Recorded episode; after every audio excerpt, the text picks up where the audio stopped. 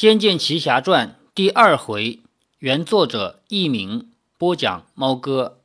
上一回基本上就用来聊天了，没有讲多少故事。说在美丽的南诏国住着苗族人，苗族的老人总是喜欢拨着琴弦给小孩讲故事，他们是唱出来的，讲的是他们南诏国和他们苗民们古老的传说。老人们唱道，曾经有蛮族人带着邪神来侵略他们，后来上天派来了水、火、风、雷、山五个神，以及天帝的女儿旱魃来打退了邪神。结果邪神是跑了，这几个神自己不走了，有道是请神容易送神难，神在这里玩起来不是我们人类能玩得起的，他们掀起的灾难也不比之前要少，所以苗族的祖先们第二次受到了伤害。当老族人唱到这里，围在草地上倾听的小孩子们便都急得瞪大了眼睛，紧紧闭着嘴巴不敢出声，似乎见到他们熟悉的土地变得一片荒凉，到处是尸体和骷髅，可怕的狼群瞪着血红色的眼睛，缓缓地巡缩在破败的家园上。老族人琴弦一拨，脸上悲苦的皱纹突然间变作了笑，以干老的声音说，可怜的苗人们就要灭亡了吗？不会的，天神可以不理会苗人，可是苗人的母亲会伸出慈爱的手赶走吃人的狼。所有的孩子都笑了，这是他们早已听过无数次的故事。也就在这个时候，老族人会问，谁是苗人的母亲？所有的孩子都会大声的一起回答，是女娲。老族人轻拨的弦继续唱下去，女娲住在最远最远的天上，管理着早晨的曙光和黄昏的彩霞，她的容貌像曙光与彩霞一样灿烂，她的双眼像月亮一样柔和，她的心像春天里冒出头的花蕊一样柔软。可是女娲的勇气却像九百九十九座山一同山崩一样，没有人可以阻挡。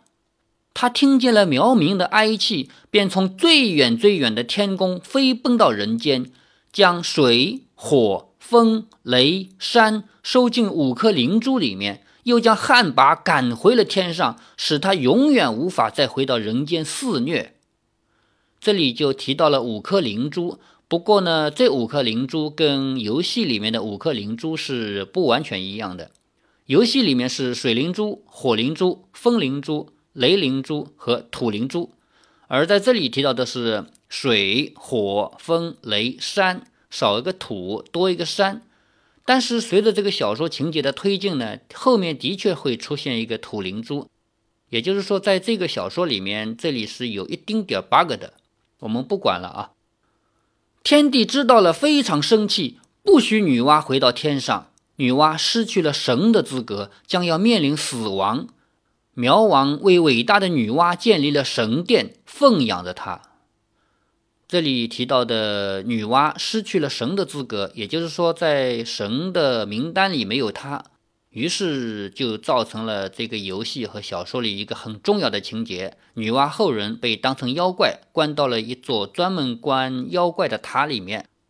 如果没有这一段的渲染的话，我们不得不提出一个疑问，就是既然你是女娲的后人，女娲这么大名气，也没有人不知道，女娲的后人也不应该不知道，那为什么作为女娲的后人会被误当成妖怪来抓起来？这究竟该算谁的责任？所以小说在游戏的基础上加了一点补充，说女娲已经失去了神的资格，在神的名单里是没有她的。祥瑞的麒麟和凤凰自己来到神殿侍奉女娲，直到女娲渐渐老去。当女娲死去的那一刻，她的心脏化作一颗珍珠，凤凰来抚育，麒麟来守护，过了一百年，终于从珍珠中长出了一个绝世美女，她的容貌和女娲一样，她能知道从前的一切，也能知道未来的一切，她还知道这五颗灵珠的咒语，以及女娲为了这五颗灵珠孤独地老死人间的过去。这就是女娲的后人了。女娲的后人天生就带着女娲的使命，所以她既有女娲该有的法力，也应该承担女娲该承担的责任。她生下来就知道这五颗灵珠以及会用。苗王封她做了女祭司，祭司呢是一个官职，也就是说专门跟神跟天沟通的，比如说要求雨啊，比如说要消灾啊、灭祸啊，这些都归他管。苗王封她做了女祭司，代替女娲守护南诏国。曾经有一次整年没有下雨，女祭司取出水灵珠，召唤遥远的江水，江水冲上天，哗啦哗啦地落在南诏的土地上。曾经有一次，东方飞来像沙尘那样多的蝗虫，女祭司取出火灵珠，召唤出远方火山里的烈焰，烧尽了所有的害虫。可是女祭司不是女神，她是人类，于是她爱上了另一个人类，他们生下了另一颗珍珠。依然有麒麟和凤凰一同照顾着下一个女娲的后代。孩子们都已经知道这个故事的始末了，可是还要喧闹着说，然后过了好几百年，一共有了七个女娲娘娘的后代。也就是说，到我们这个小说开始的时候，或者说这个游戏开始的时候，女娲的后代已经传到第七代了。其实第八代，在游戏和小说的主人公是第八代，但是因为这是序章嘛，这里要追溯一段在过去曾经发生过的故事，所以呢，从第七代传人开始说起，也就是故事主人公的妈妈。老人叹了一口气，轻声悠悠，过了好几百年，在第七个女祭司的守护下，山上的苗人和水边的苗人越来越多了，他们遍及了所有的山，所有的水，可是他们也分成黑苗和白苗，有时相亲相爱，有时却争执起来。女娲神殿在河边，于是新的女祭司是白苗人。有一天，黑苗的武士们赶到神殿来，哀求女祭司救救黑苗。原来山上起了大火，不祥的黑烟弥漫着天边，死神的衣衫笼罩着王宫。女祭司连忙带着水灵珠，以无边的法力掀起千里巨浪，浇熄了遍野的火焰。可是不知为什么，水却不停地淹来，白苗的居民们在水波中呼救，他们的房子被冲倒了，家人也失散了。这里提到白苗族和黑苗族的分化，苗族分成了白苗、黑苗两部分。白苗族因为住在山下面的河边，而且女娲神殿也就在山下面的河边，所以女娲后人自然而然的就是白苗族的一部分。住在山上面的呢是黑苗族。这一天，因为黑苗族他们的地盘起了大火，他们来求女娲后人救火。女娲后人用水灵珠请来了水以后，发现水不仅仅救火，而且还能引发水灾。当然了，如果仅仅是女娲后人请一点水来救火，不应该会引发水灾，所以这里面一定是发生一些问题了。女祭司隐隐约约看见有怪兽在水中滚动，她知道了，这是怪兽在作乱。召唤过水灵珠之后的女祭司身体疲惫，没有力气打走怪兽，可是她听见了子民的哭喊，于是她不顾一切，口中咬着宝剑，遁入水中与怪兽决斗。女祭司与怪兽在水底下战斗，一会儿是冲上半天的巨涛，一会儿是滚滚沸沸的波浪。一连七天七夜，水面终于静了下来，不知道是怪兽死了还是女祭司死了。所有的人民祭拜求祷，希望女祭司游出水面，平安无事。渐渐的，水退了，还是没有女祭司的人影。黑苗国王急了，他派出所有的士兵到处寻找女祭司，包括国王自己。他亲自走遍山野，走过刺人的荆棘，也走过危险的沼泽。他终于在一片泥泞中找到了奄奄一息的女祭司。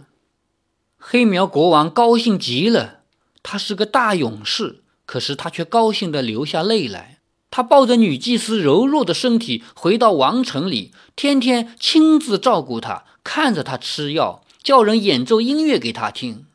当女祭司恢复美丽与神力，她成了黑苗王的王后。从此，黑苗和白苗又是一家人了。他们是黑苗白苗共同的王与后，也就是巫王与巫后。读到这里呢，我们就知道了，本来属于白苗族一部分的女娲后人，因为这样一个关系，她嫁给了黑苗的王，成了黑苗族的王后。那么对她来说就有了双重身份：一，她是白苗族的大祭司，是白苗族的一个官；二，她是黑苗族的王后。于是他们将来生下的孩子也有双重身份，一是白苗族的大祭司，因为大祭司这个官位是由女娲后人继承的嘛，同时她也是黑苗王的公主。下面整个游戏和整个小说呢，始终围绕着主人公的这一个双重身份来展开。巫王与巫后过着恩爱的日子，生下了另一颗明珠。明珠长出一样美丽的公主，公主的肌肤像天山不化的白雪，公主的香味像春江初融的冰水，公主的笑声让黄莺更着高鸣，让城外的百姓们脸上都一起绽开了笑。巫王像深爱着自己的生命一样爱着公主，苗民像爱着自己的孩子一样爱着公主。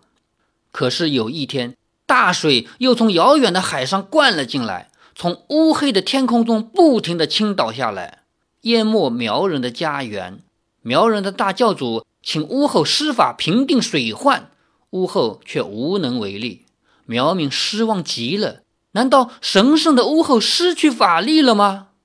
所有的孩子都屏着气，他们知道接下来就是真正悲惨的故事，也是一个南诏国最永久的传奇。老族人的琴音更加悲怆，像一把刀一样割着冷冷的空气，让人连呼吸都觉得困难。巫王突然间把巫后和公主囚禁在水牢的底部，夺走了巫后的蛇法杖。为什么囚禁了伟大的巫后？为什么囚禁了纯洁的公主？苗人们哭着问。黑苗的拜月大教主说，巫后不能平定水患，因为她不是真正的巫后，而是妖怪。黑苗的拜月大教主说，从前的女祭司已经死了，是蛇妖怪化成女祭司的样子嫁给了巫王，生下来的公主也是妖怪。她亲眼看见黑夜里巫后攀上王城的巅峰，吸取人民的精气，所以她才能那样的美丽。黑苗的拜月大教主还说，南诏的水患就是巫后招来的，巫后是蛇妖女，妖怪都是她的臣民。他亲眼看见在狂风中巫后以邪恶的法术唤醒魔兽，所以南诏才有了灾祸。黑苗的拜月大教主逼巫王杀死公主，可是凤凰载着公主飞上了天空，消失在云朵之中。这里的一段其实讲的就是发生在十年前的那个故事。苗族他们又发了水灾，当然这个水灾的具体原因是黑苗的拜月大教主自己造成的，但是他总得找一个人替死啊，所以把这一切都栽赃给了巫后，也就是大祭司。那巫后为什么无法解决这个水灾呢？最大的原因是五颗灵珠已经找不着了，失去了。那么他并不是神，他只不过是懂得怎样召唤灵珠的法力。灵珠已经找不着了，对于他来说，他也就是只能眼睁睁地看着大水了。而且这个水也并不是普普通通的说因为连续降雨造成的，是黑苗的拜月大教主他在养着一个很邪恶的水魔兽。在没有灵珠的情况下，要想解决水魔兽，巫后就只有自己扑上去，比如说同归于尽。事实上巫后的确是跟水魔兽同归于尽的，应该说也不算同归于尽，是巫后用自己的身体镇住了水魔兽，只能镇那么十年。十年以后，他的女儿又悲催地走上了同一条道路，就这么一个故事。这里又提到凤凰把公主带走了，这也是发生在十年前的故事。黑苗的武士们气愤了，他们包围了山上的王宫，要巫王杀死巫后。他们包围了水边的神殿，放火烧了女娲的神像。也就是这个时候，他们已经彻底不再相信女娲了，连女娲庙、女娲神像都给毁掉了。白苗的武士们气愤了，他们聚集起来对抗黑苗。白苗与黑苗又打起仗来，兄弟们杀得自己的兄弟，父子们杀得自己的父子，远古的女娲、七代的祭司们沉睡在生长星星的土地下，也醒来悲伤的叹息着。地牢里的巫后听见了祖先的哀叹，听见了子民垂死的呼嚎，巫后只能伤心的垂泪。王啊，巫后流着眼泪说，灵珠已经失窃了，我不能平定水患，请让我与魔兽决斗吧。可是巫王不肯放出巫后，巫后没有法子，而人民的厮杀，魔兽的叫嚣，撕裂了巫后的心房。他希望自己化作石像，冰冷地忘记这一切的悲伤。这时孩子们的眼睛睁得更大了，他们知道苗人是不会灭亡的，就如同巫后不会死一样。巫后日日夜夜向女娲祈祷，女娲听见了她可怜女儿的声音，派来了一位世间最英勇的人。在弥漫着水与烟的神殿外，传说中的英雄出现了。他像风一样，像影子一样，他能任意来去他要前往的地方。